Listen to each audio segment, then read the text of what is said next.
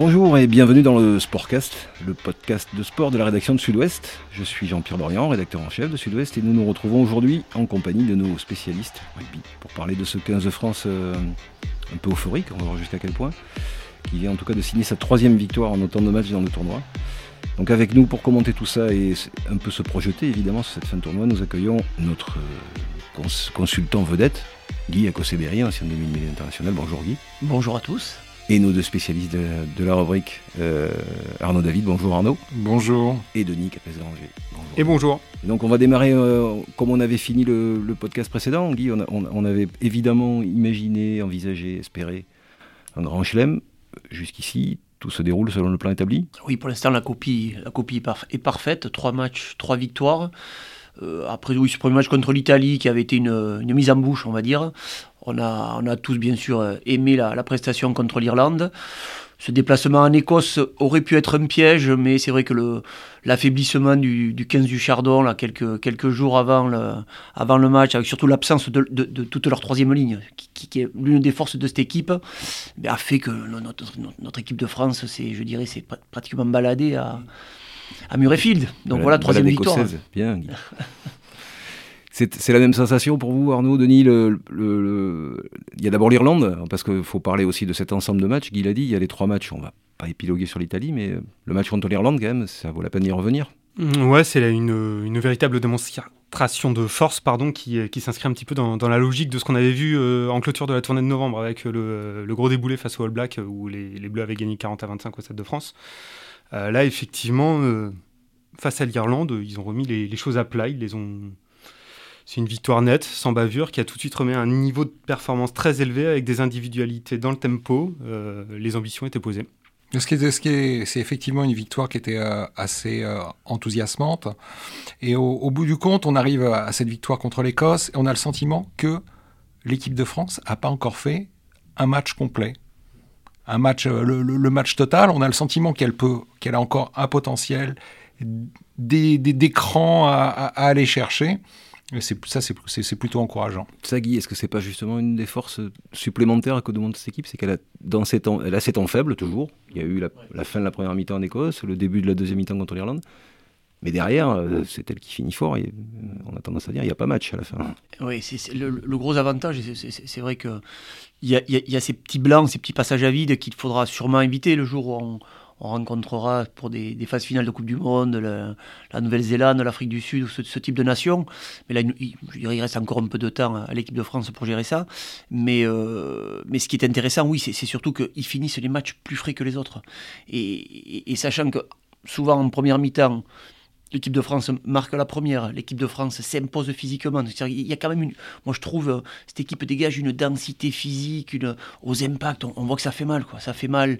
Ils font mal en défense, ils font mal en, attaque quand ils s'engagent. Donc, est-ce que le fait de. parce qu'ils s'envoient énormément, je pense, c'est sûr même.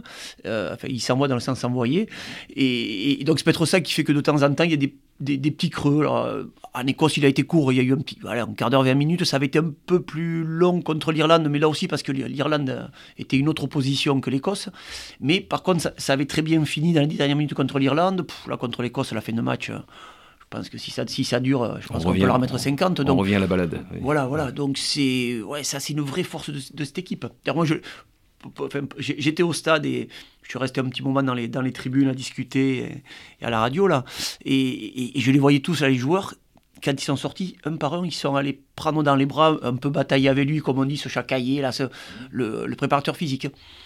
Donc je, pense que même, eux, fait, quand on voit des attitudes comme ça, je pense que eux sentent, ils sentent qu'ils ont sûrement ce, ce petit plus. Euh, cette petite marge. Cette, ouais, ouais, cette petite marge. Et puis même, individuellement, hein, je pense qu'ils se sentent, ils se sentent forts quand ils sont dans cette équipe. Et c'est un, un, constat qu'ont fait aussi les, les, observateurs étrangers. Il y a trois ans, il y a quatre ans, toutes les équipes disaient les Français, on bouge le ballon, on sait qu'ils vont exploser physiquement à la 60e ou même simplement sur quelques temps longs de, de, jeu. Et alors qu'aujourd'hui, ils font le constat inverse, c'est-à-dire que, comme, comme le disait Guy, l'équipe de France, elle termine, elle termine très fort. Elle fait mal, elle fait mal pour commencer, et en plus, elle termine fort. Et Denis, est-ce que, c'est, est-ce que ça va de pair? Alors, c'est la poule et l'œuf, mais euh, on a l'impression que mentalement aussi, cette équipe, elle a, elle a acquis une espèce de confiance en elle qui fait que euh, malgré les temps, les temps, les temps faibles pour la peine, euh, bah, elle s'est passée au-dessus de tout ça. Quoi. Ouais, mais c'est aussi parce qu'elle a des bouées de sauvetage auxquelles se raccrocher. Ils sont très performants dans les rucks désormais. Ils ont une défense très agressive qui leur permet de reprendre de l'avancée. Et accessoirement, vu qu'ils sont très performants sur les turnovers, de se montrer dangereux. C'est aussi parce qu'ils ont une panoplie. Il y a un vrai cadre aujourd'hui qui leur permet d'affronter un peu toutes les tempêtes. C'est le cadre. C'est le cadre. Oui, jusqu'à présent. On va pas s'enflammer, mais enfin là, on fait un constat. On essaie de faire un constat relativement froid. Hein. On est, euh, on est très cocardier, mais pas, pas au point d'imaginer que tout est déjà plié. Mais le, ce cadre-là euh, dont, dont, tu parles, de Nigui, c'est aussi euh, lié aux performances individuelles. Enfin, c'est là aussi, c'est la poule et l'œuf. Mais oui. Alors, on va en parler, performance individuelle bien sûr, mais juste pour finir sur ce qu'a dit Denis, il y a cette, y a en plus cette discipline. C'est-à-dire que tu vois, le, petit quart d'heure où on est moins bien en Écosse, je crois que pendant ce quart d'heure, on prend trois ou quatre pénalités. Des pénalités, alors certaines, bon, tu peux pas les éviter parce que l'équipe adverse fait de bonnes choses aussi, ça, ça arrive. Euh, mais il y en a une ou deux qu'on peut éviter. Tu regardes après le, reste du match, contre l'Irlande, ça avait été pareil, contre les Blacks. On a une discipline qui est, qui est exemplaire, et, qui fait qu'à ce niveau, tu le vois sur la fin de la, fin de la première mi-temps, les, pauvres Écossais, alors qu'ils sont revenus au score ils ont leur, manque leur essai là, euh, l'arrière là qui, fait la avant à quelques mètres, à, 15 mètres de la ligne. Et toi derrière, tu récupères une pénalité, tu vas en touche, faute du sauteur écossais, tu reprends une pénalité, tu retapes en touche, tu rentres dans les 22 écossais et tu marques un essai. Donc la discipline à ce niveau, c'est, primordial. Tu, tu, peux, tu vois, on aurait pu être on aurait pu être mené à la mi-temps de deux points et on tourne, on est à plus 9 grâce, grâce à la discipline. C'est effectivement un secteur que l'équipe de France a, à ajouter à sa, à sa panoplie. On ne peut pas négliger l'apport de Jérôme Garcès, qui travaille depuis un an avec l'équipe de France. Et, euh, et, qui, alors, entre, entre l'apport de Sean Edwards, qui est très vigilant justement, qui sur, sur la défense, mais aussi sur le pas faire de faute, et l'apport de Jérôme Garcès, je pense que vraiment au niveau du cadre, on reviendra sur les individualités, mais au niveau du cadre, il y a vraiment beaucoup de choses qui ont été mises en place pour que cette équipe de France s'épanouisse et trouve des, justement des, des, euh, des endroits où se, des rambardes quand ça va moins bien. Puisqu'on parle d'épanouissement et avant de parler des individualités, le petit plus, euh, c'est pas c'est pas cette espèce de de hurrah, euh, rugby, euh, non, pas de péjoratif, mais au contraire d'emballant, cette puissance offensive dont, dont, on a vu faire preuve les Français, notamment en deuxième mi-temps, Denis. Est-ce que ça, c'est pas le. C'est le, le, le, credo de Fabien Galtier, de toute façon, ça depuis le début de son mandat, c'est jouer sur les qualités des joueurs, sachant que traditionnellement, même dans les années les plus faibles du 15 de France, il y avait une, il y avait une récurrence dans le jeu français, c'est qu'on était une des équipes euh, les plus efficaces euh, sur les contres. Il travaille là-dessus, il parle beaucoup de jeu de transition, la, euh, la récupération des ballons pour passer de, de défenseurs pardon, à attaquants. Euh, aujourd'hui, c'est une qualité qu'il y a dans le rugby français, qui en plus, comme, comme tu le dis Jean-Pierre, qui est totalement exacerbée, avec Damien Penaud, Antoine Dupont, enfin je vais pas tous les citer, enfin Guy, je t'en prie. non, non, mais euh... citons-les, citons-les, parce que c'est quand même important au milieu de tout ça, c'est qu'il y a les joueurs. Denis vient de le préciser, sur, ces ballons de récup, bien sûr qu'on voit souvent briller euh, un Damien Penaud parce que c'est lui qui va finir l'action, ou un Antoine Dupont parce que c'est lui qui va l'enclencher, mais, mais il y a aussi, parce que c'est souvent 6, 7, 8 passes, il y a souvent au milieu de ces 6, 7, 8 passes, il y a un avant. C'est-à-dire qu'il y a un Cyril Bay, un Cyril Bay qui est capable d'être là, de te faire les 400 mètres qu'il faut, de te décaler comme un trois quarts centre sur le petit côté avant qu'il fait. J'avais l'impression de voir Franck Ménel à l'époque.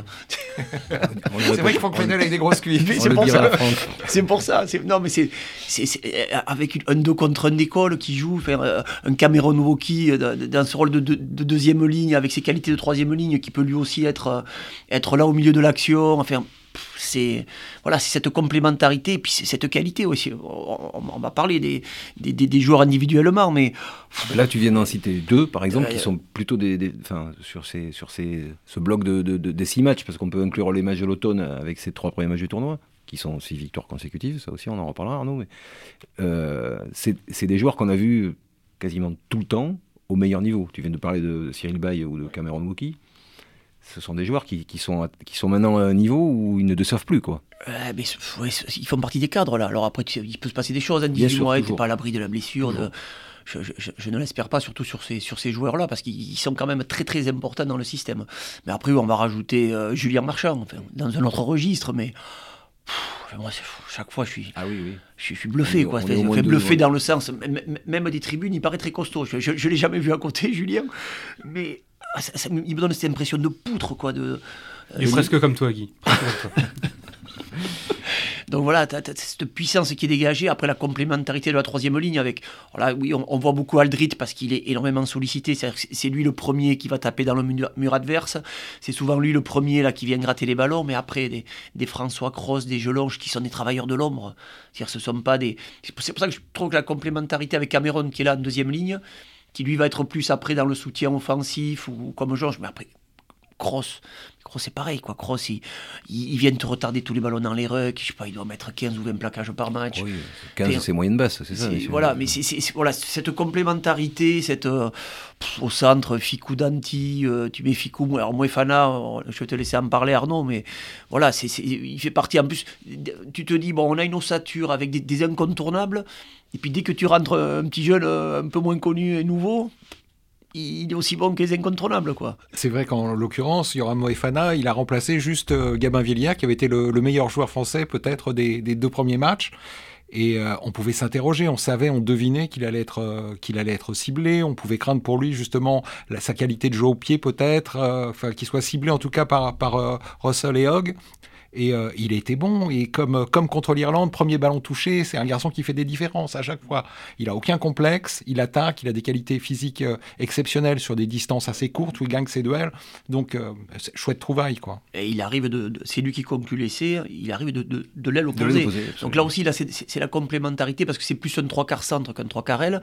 Mais sur cette action, il, réagit comme un trois quarts centre. C'est-à-dire qu'il vient s'intéresser au jeu, il va marquer sur l'aile opposée. Ficou le disait avant, de plus en plus, avant le match, il disait que de plus en plus ces deux postes se ressembler. En l'occurrence, qu'il y Ficou qui me reconnaissait aussi. Euh, on l'a presque passé sous silence, mais quand on, a, on, a, tous, on s'est tous demandé qu'est-ce qu'il allait faire quand il a commencé à le faire, il, est allé marquer en coin. Il marque comme un ailier. Il, finit, il finit comme un ailier. On a presque fait le tour de l'équipe, Denis. Allez, euh, le bonbon, on n'a pas parlé d'Antoine Dupont, qu'est-ce qu'on peut dire de plus? Je sais pas, vous voulez dire quelque chose euh, contre Antoine Dupont qui a levé la main Super Dupont. on se posait la question, c'est vrai, au début du tournoi. En fait, pas par rapport à ses qualités de joueur, bien évidemment, qui est, qui est incontestable, mais par rapport au, manque du rythme dont il a pu souffrir euh, depuis l'obtention de son titre de meilleur joueur du monde à la mi-décembre, puisqu'il avait très peu joué, il avait eu le Covid, il avait enchaîné un petit pépin au genou on ne savait pas trop à quoi s'attendre. Le staff avait lui-même dit qu'il allait le faire monter en puissance. Bah, on voit le résultat. Hein.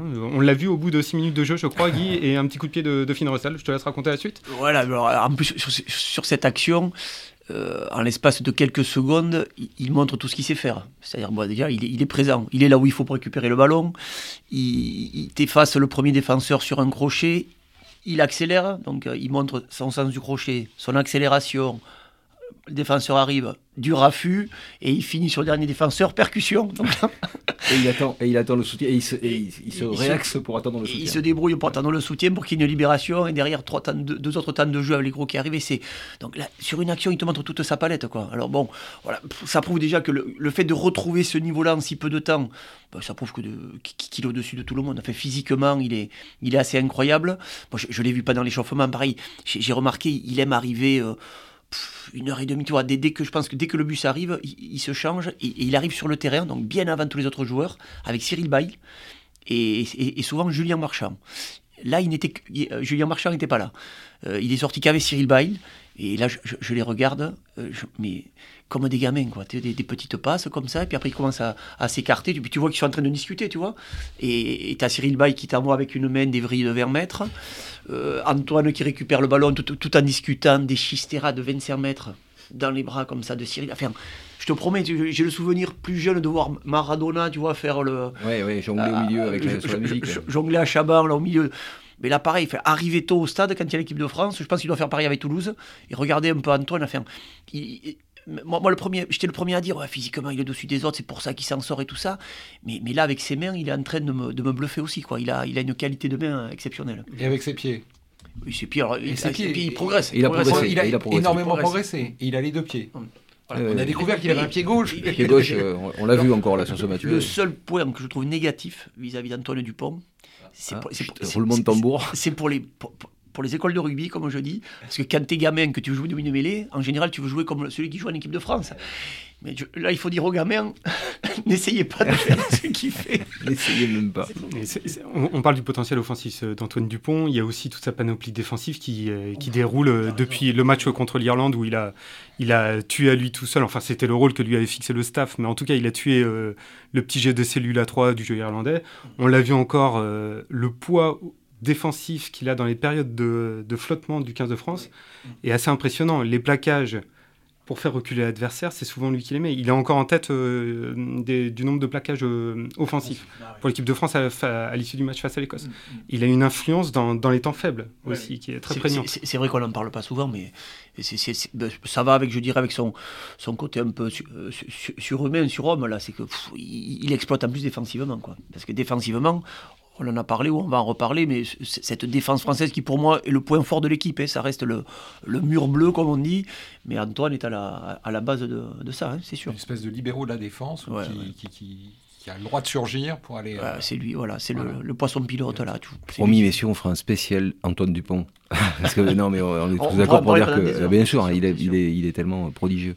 On va faire euh, notre boulot de journaliste, les amis. On va aussi regarder les petit truc qui d'abord, il faut qu'on se projette sur les deux derniers matchs, maintenant qu'on a bien débriefé les trois premiers. Le, hum, les petits points noirs, si j'osais dire, après euh, une série pareille, ce serait quoi selon vous? Moi, je, vais vous lancer sur deux pistes. Euh, en a-t-il fini avec euh, la période euphorique qu'il a eue depuis qu'on l'a vu débuter? Oui ou non, et je n'ai pas d'idée préconçue hein, sur le sujet. Et est-ce que le seul problème de l'équipe de France, c'est pas, pas à droite de sa par exemple? Voilà, je vous donne les deux, messieurs. Mais Jaminet, c'est sûr qu'il hum, a eu 30 minutes compliquées euh, sur le début de match face à l'Irlande, où il a été mis en difficulté euh, par, le, par le jeu aérien. Et ça s'est répété en Écosse. Euh, sauf que là, en plus, ça a eu un effet sur sa confiance de buteur. Enfin, sachant qu'il faut recontextualiser, il y avait des rafales à 55 km. Voilà, il y avait du vent aussi. Mais effectivement, il reste sur deux copies qui sont assez mitigées, on va dire. C'est le moins qu'on puisse dire alors qu'il avait mis des standards très hauts. Euh. Oui, oui, oui, ça, ça, avait été une très belle, très belle surprise. ces standards, il les a toujours, ça, ça reste un grand buteur. Là. Denis, tu l'as bien dit, il y avait un vent quand même qui était assez dur à contrôler, on l'a vu euh, avec Romain sur le coup d'envoi qui, qui, part directement en touche. Donc pour un buteur, c'est compliqué le vent moi, je, reste persuadé que de, ce côté-là, il qu'il nous fera gagner au Pays de Galles et, contre les Anglais, il, reviendra du 100% du, du 95%. Après, c'est plus sur le côté ballon haut. Ballon haut, il, a été piégé contre l'Irlande, on prend un essai là-dessus. Là, en Écosse, il a été en difficulté aussi. Alors qu'il a un beau, un beau, jump, il avait été bon dans ce secteur en Australie. Voilà, là, il faut faire attention parce que les, Gallois et les Anglais, je pense qu'ils le repérer. Donc il, va être très sollicité. Euh, donc voilà, à lui de, rectifier le tir. Après, après pareil, c'est une action collective. C'est-à-dire qu'il faut aussi qu'il ait du soutien à côté de lui, que les élites viennent l'aider, que le 8 vienne l'aider, qu'Antoine vienne l'aider. Voilà, si on sait qu'il a quelques difficultés en ce moment, et puis, puis il mesure pas 1m95 non plus, donc c'est... Euh, voilà, il, pèse, pèse pas 95 kg non plus. Il pèse pas 95 kg, donc euh, ça, il, faut le savoir. Donc il, faut faire attention parce que automatiquement l'adversaire je ne dis pas qu'ils vont, qu'ils vont y arriver, qu'ils vont nous mettre en difficulté là-dessus, mais ils vont essayer. Ils vont Sans doute, il y a eu des petits signaux. En dehors des, ballons manqués, je pense à, cette intervention aérienne où il percute un, un, Écossais, il prend le ballon de la tête d'ailleurs, mm-hmm. où on se dit, ça c'est le signe d'un joueur qui est peut-être qui, doute un peu, qui est un peu, qui, est un peu, qui est un peu fébrile. Et euh, effectivement, ça, aurait fait un, ça, aurait fait un, heureux, c'est que Thomas Ramos aura joué 5 euh, minutes de plus que d'habitude. Pas faux. Et là, le pilier droit? Arnaud, on enchaîne avec ça. Est-ce que c'est est -ce c'est un souci? Est-ce que c'est un Ce n'est pas un souci quand Whitney Antonio est au niveau où il était contre contre l'Irlande, où il était vraiment euh, euh, imposant. Il était euh, bon offensivement sur une ou deux actions et surtout défensivement. C'était le premier mur et les, Irlandais sont, sont, venus s'y cogner et, et, il a ralenti des ballons. Il a maintenu des adversaires en haut. Donc le Winnie Antonio contre l'Irlande, il était bien on a, revu un Winnie Antonio un peu plus en difficulté euh, en Écosse. Bah, je, dirais va. C'est le joueur quoi. Euh, Winnie Antonio, ça, a toujours été ça.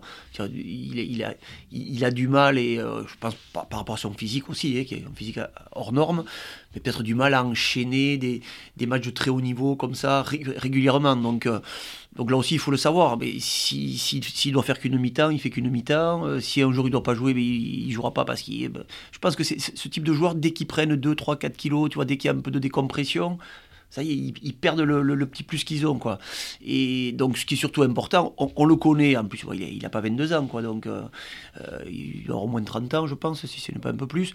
Donc, ça, tu le sais, tu t'en sers avec les qualités qu'il a, mais ce qui est important, tu l'as dit Jean-Pierre, c'est que derrière, il faut, avoir de la réserve à ce poste-là. On a Bamba qui fait des rentrées. Euh, là, on l'a pas trouvé en Écosse, il avait fait une bonne rentrée contre contre l'Irlande. Enfin, il, est capable de faire de bonnes choses. Et puis tu as, Mohamed Awas aussi qui était là, qui faisait partie. Il, s'est échauffé avec les Français là. En Écosse, il était sur le terrain. Il n'était pas sur la feuille, mais il était là. Donc là, tu as quand même trois joueurs. Entre ces trois-là, je pense que tu dois pouvoir trouver quand même les solutions. Denis, sur ce sujet-là, oui, Antonio, c'est un peu Antonio n'était pas non plus servi par, le, par la physionomie du match face à ses Écossais, où ça, la, structure du jeu était un peu déconstruite. Il y a eu beaucoup de courses, on sait que c'est pas là où il, il, rayonne le plus. Il a été très bon face à l'Irlande et face à la Nouvelle-Zélande aussi, il avait été très bon dans des registres très frontaux. Euh, mais après, effectivement, sur la profondeur du poste, euh, il y a quelques doutes. Euh, le Demba Bamba est un monstre athlétique. Sur les fondamentaux du poste de pilier droit, il y a quelques failles qui laissent entrevoir sur sa tenue en mêlée, sur son sens du jeu. C'est un joueur plein de qualité, c'est certain, mais il n'est pas fini. Et je voudrais rajouter que pour, pour Antonio, en plus, l'arme de Winnie Antonio, c'est aussi qu'il a de bonnes mains et qui peut, et qui peut aussi jouer en, jouer en pivot comme, euh, comme peut le faire euh, Cyril Bay. Donc euh, c'est pour ça que c'est un joueur important qu'il faut essayer d'amener au, meilleur de sa condition. Comme peut l'être Awas, parce que c'est aussi pour ça qu'on avait assez vite adopté tous Mohamed Awas, qui était quand même sorti de nulle part quand ce staff l'avait dégoté, et il avait à peu près toutes les qualités dont tu parles, Denis, qu'on n'a peut-être pas Bamba pour la peine. C'est un joueur de mêlée. La principale qualité de, Mohamed Awas quand euh, William Servat et, le staff de l'équipe de France euh, l'ont convoqué, c'est que c'était un très gros plaqueur qui tournait à plus de 13 euh, plaquages donc, en moyenne par match et qui se déplaçait à peu près comme un troisième ligne, en plus d'assurer une tenue en mêlée correcte. C'est ce qui a fait le phénomène Awas sur la première année du mandat Galtier il n'a peut-être pas tout à fait le même rayonnement à l'heure actuelle. on sait qu'il a eu ses, problèmes extrasportifs, son procès, et que ça a pu quand même euh, peser sur euh, son approche du tournoi. Peut-être qu'on le reverra euh, sur la fin du tournoi. D'ici à la fin, alors on y arrive. Le... Parce qu'après, pour finir sur le, chapitre pilier droit, après derrière, on a qui Par exemple, Aldeguerri, voilà, il n'y a, pas, a pas beaucoup de, prétendants. Hein. On est d'accord. Alors, en attendant, pour l'instant, c'est aussi une, des forces de cette équipe aujourd'hui. Peut-être euh, grâce au contexte, j'allais dire, politique aussi, qui fait que d'habitude, cette période du tournoi, on compte les blessés. Là, on n'a pas, pas heureusement cette veine-là. Il y a quelques blessés, mais il y en a quand même relativement peu. De quoi se projeter donc euh, sans euphorie, mais relativement confiant sur la fin du tournoi. Les, deux équipes, on les connaît, qui nous restent à affronter. C'est le Pays de Galles Cardiff et l'Angleterre au Stade de France. Mais euh, le premier danger, c'est Cardiff. Quel est le, piège dans lequel pourrait tomber cette équipe de France, en dehors de l'euphorie qu'on essaie nous-mêmes ah, mais le, le, c'est quand même un endroit, un endroit particulier. Quoi. Donc. Euh, voilà, attention de pas, parce que l'équipe reste, même si on, elle a pris de la maturité, elle a pris de la, de la confiance en elle et tout, elle reste jeune cette équipe. Donc attention au piège gallois. Les Gallois, ils savent préparer les avant-matchs, te faire euh, une entrée là, le millénium, dans le noir, avec du feu d'artifice partout, 70 000 Gallois qui chantent, qui ont, qui ont bu quelques bières dans les pubs, les pubs alentours. Donc voilà, tu, tu peux être dans un, contexte très hostile et, et, si tu ne fais pas les bonnes entames, parce que si tu es pris un peu par l'événement, tu vois, si tu sors un peu de ta bulle, de ta, concentration et que tu es pris par l'événement, si tu marques pas les premiers comme tu le fais d'habitude là sur, sur, tous les derniers matchs, tu peux avoir un match compliqué à jouer. Alors les Gallois, c'est pas les Gallois de la saison dernière, parce qu'il faut quand même aussi se rappeler que la saison dernière, ils perdent le, Grand Chelem à la dernière minute au Stade de France contre nous. Mais les Gallois, l'année dernière, doivent, faire le Grand Chelem. Euh, donc euh, là, ils avaient beaucoup d'absents, ils en récupèrent quelques heures. Donc attention, moi j'attends de voir la composition des Gallois. Et, mais j'ai presque même plus, peur de ce match au Millennium que les, que les Anglais au Stade de France. Denis, tu partages? Moi, je, rejoins Guy. Euh, effectivement, ils vont nous proposer quelque chose de plus dense, très probablement, et mm. qui va nous obliger à puiser très probablement plus, plus intensément que, les Écossais. À ceci près que le contexte du millénium, cette équipe de France le connaît, puisqu'il faut se rappeler que c'est quand même euh, un petit peu l'acte de naissance euh, à, l'export, tout du moins. De, la génération mise en place par Galtier. C'est une victoire bah, à Cardiff, donc en 2020 sur le premier tournoi. Euh, d'une équipe qui était emmenée par Olivon à l'époque et qui avait résisté à ce contexte. Donc euh, elle connaît. Et qui plus est, elle connaît aussi les pièges d'un quatrième match à l'extérieur, puisqu'elle avait perdu euh, en 2021 à Édimbourg sur le quatrième match, alors qu'elle était déjà accompagnée de cette promesse de Grand Chelem et de, de, victoire dans le tournoi. On peut espérer que cette maturité puisse lui servir pour en tout cas appréhender l'événement et la pression que ça va supposer. Oui, tout à fait. Mais le... je reviendrai sur le... la victoire de, l'équipe de France l'an passé, la dernière minute. L'équipe de Galles, et notamment durant la deuxième mi-temps au... Stade de France, est probablement celle qui nous a fait le, plus souffrir, qui nous a plus euh, transpercé. Euh, et ils avaient, trouvé, ils avaient trouvé des failles dans la, dans la défense de Sean Edwards, qui avait été leur coach pendant dix ans. C'est vrai, c'est vrai, c'est vrai, c'est vrai. J'objecte, messieurs, je ne veux pas jouer les. Mais que l'équipe de Galles, c'est la seule du tournoi qu'on ait battu trois fois en trois éditions. Est-ce que c'est vrai ou est-ce que c'est faux? Euh, Dans la série, il faut trouver les moyens de se faire peur et je suis d'accord avec vous. Que, euh, je, pense que le staff va s'en charger beaucoup plus que nous d'ailleurs. Mais... Mais, les séries, tu peux les lire d'un côté ou d'autre. L'Écosse, c'est les seules qu'on n'avait pas battues depuis 2014. Donc tu veux, là, tu as inversé la série. Donc attention, ne pas se réfugier quand ça t'arrange derrière les bonnes séries. Bon, il n'en demeure pas moins que sur, sur, pour la peine, pour des, raisons peut-être de caractéristiques de jeu, l'Écosse nous souriait moins et euh, tu l'as dit toi-même, on, les a un peu laminés ce coup-ci les Gallois nous sourient plus, on va dire, sur, sur, sur ces trois dernières saisons, mais Qu'est-ce qui, ferait, qu'est-ce qui ferait que cette équipe serait en danger? Est-ce que c'est pas plus lié à, sa propre, à la propre performance de l'équipe de France, finalement, le, danger potentiel qu'à celle des Gallois? Je sais pas, parce que le, niveau, maintenant, on le connaît, le niveau de l'équipe de France. Même eux, ils savent ce qu'ils sont capables de faire. Donc, moi, sur les Gallois, je crème plus leur. C'est ce jeu un peu. C'est un peu le, jeu que pratique Castres en top 14. Hein. Mm. C'est du jeu très direct. C'est-à-dire qu'on voit maintenant beaucoup d'équipes qui font des, des, lancements, comme font les Irlandais, avec des, des passages à vide, ou même des piliers en position de 10 qui te font des passes dans le dos. Euh, les Gallois, ils s'emmerdent pas. Hein. Euh, les Gallois, c'est l'intervalle, de mecs au cul, libération rapide, de la vitesse. Quand ça bloque, Bigard qui te monte une, une bonne chandelle. Donc, voilà, c'est du jeu simpliste, mais efficace. Sur, surtout quand ils ont tous leurs éléments. Ils peuvent être très très efficaces dans ce jeu-là parce qu'ils le maîtrisent. Ils sont très bons sur les ballons hauts, ils ont de bons finisseurs derrière. Ils puis, après, ils ont ce Bigard en 10 qui pour moi est un, est un très grand 10. Donc voilà, tu, peux tomber sur une équipe... Euh, dur à manœuvrer. Après, bien sûr que avec tes qualités de défense, voilà, si, si, si tu relèves le, si tu relèves l'agressivité, enfin que les Gallois vont vouloir te mettre, toi, l'impact, si tu es présent à l'impact, si tu les contres là, après ils n'auront pas grand chose à te proposer. Donc normalement le match, après tu peux te le rendre facile, mais il faudra être présent là. Ça, ça va être pour moi le point le plus compliqué. C'est le gros danger gallois. Et alors après, euh, il restera l'Angleterre. Comment, à ce stade, euh, vous, êtes unanime pour dire qu'il faut plus craindre le, déplacement à Cardiff que, que la venue de l'Angleterre au Stade de France? Mais imaginons que les Français gagnent à Cardiff, donc que les Anglais viennent. Euh, est-ce que c'est pas le genre Que les Anglais battent les Irlandais. Que les, Anglais battent les, Irlandais. Les, Anglais, les, Anglais, vont avoir effectivement un match à Twickenham difficile à négocier face aux Irlandais. Face aux Irlandais, avec de la pression, avec dans un contexte, un environnement qui est toujours hostile à Eddie Jones. Hein, grosso modo, la, presse, la presse continue, à accorde pas ses faveurs à Eddie Jones, qui, qui, qui, a essayé de changer des choses, qui a mis un nouveau numéro 8, qui a, qui a promu le petit Marcus Smith à, à l'ouverture et le gamin brille.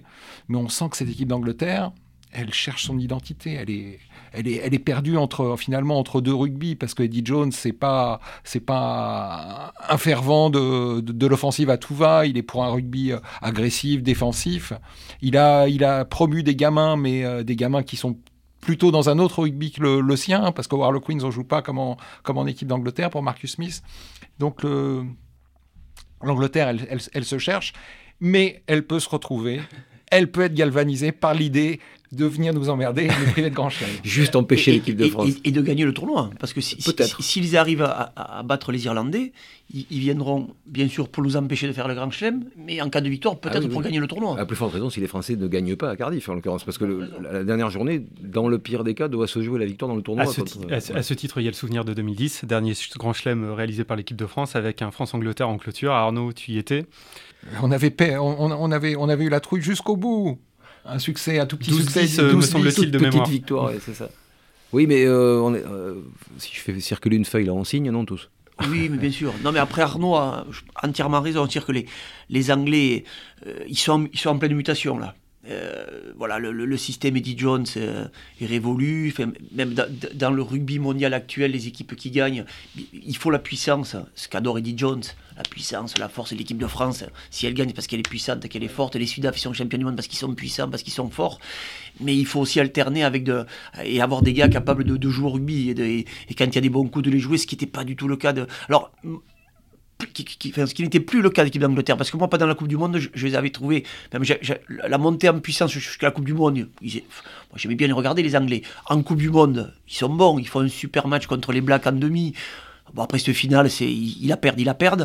Mais derrière, derrière après, j'ai trouvé qu'ils étaient devenus, mais qu'est-ce qui s'est passé Je ne sais pas, mais restrictifs, quoi. C'est-à-dire que c'était de, redevenu du jeu au pied avec forte, sans arrêt, des chandelles, des, plus de passes, plus rien, plus rien, plus rien, quoi.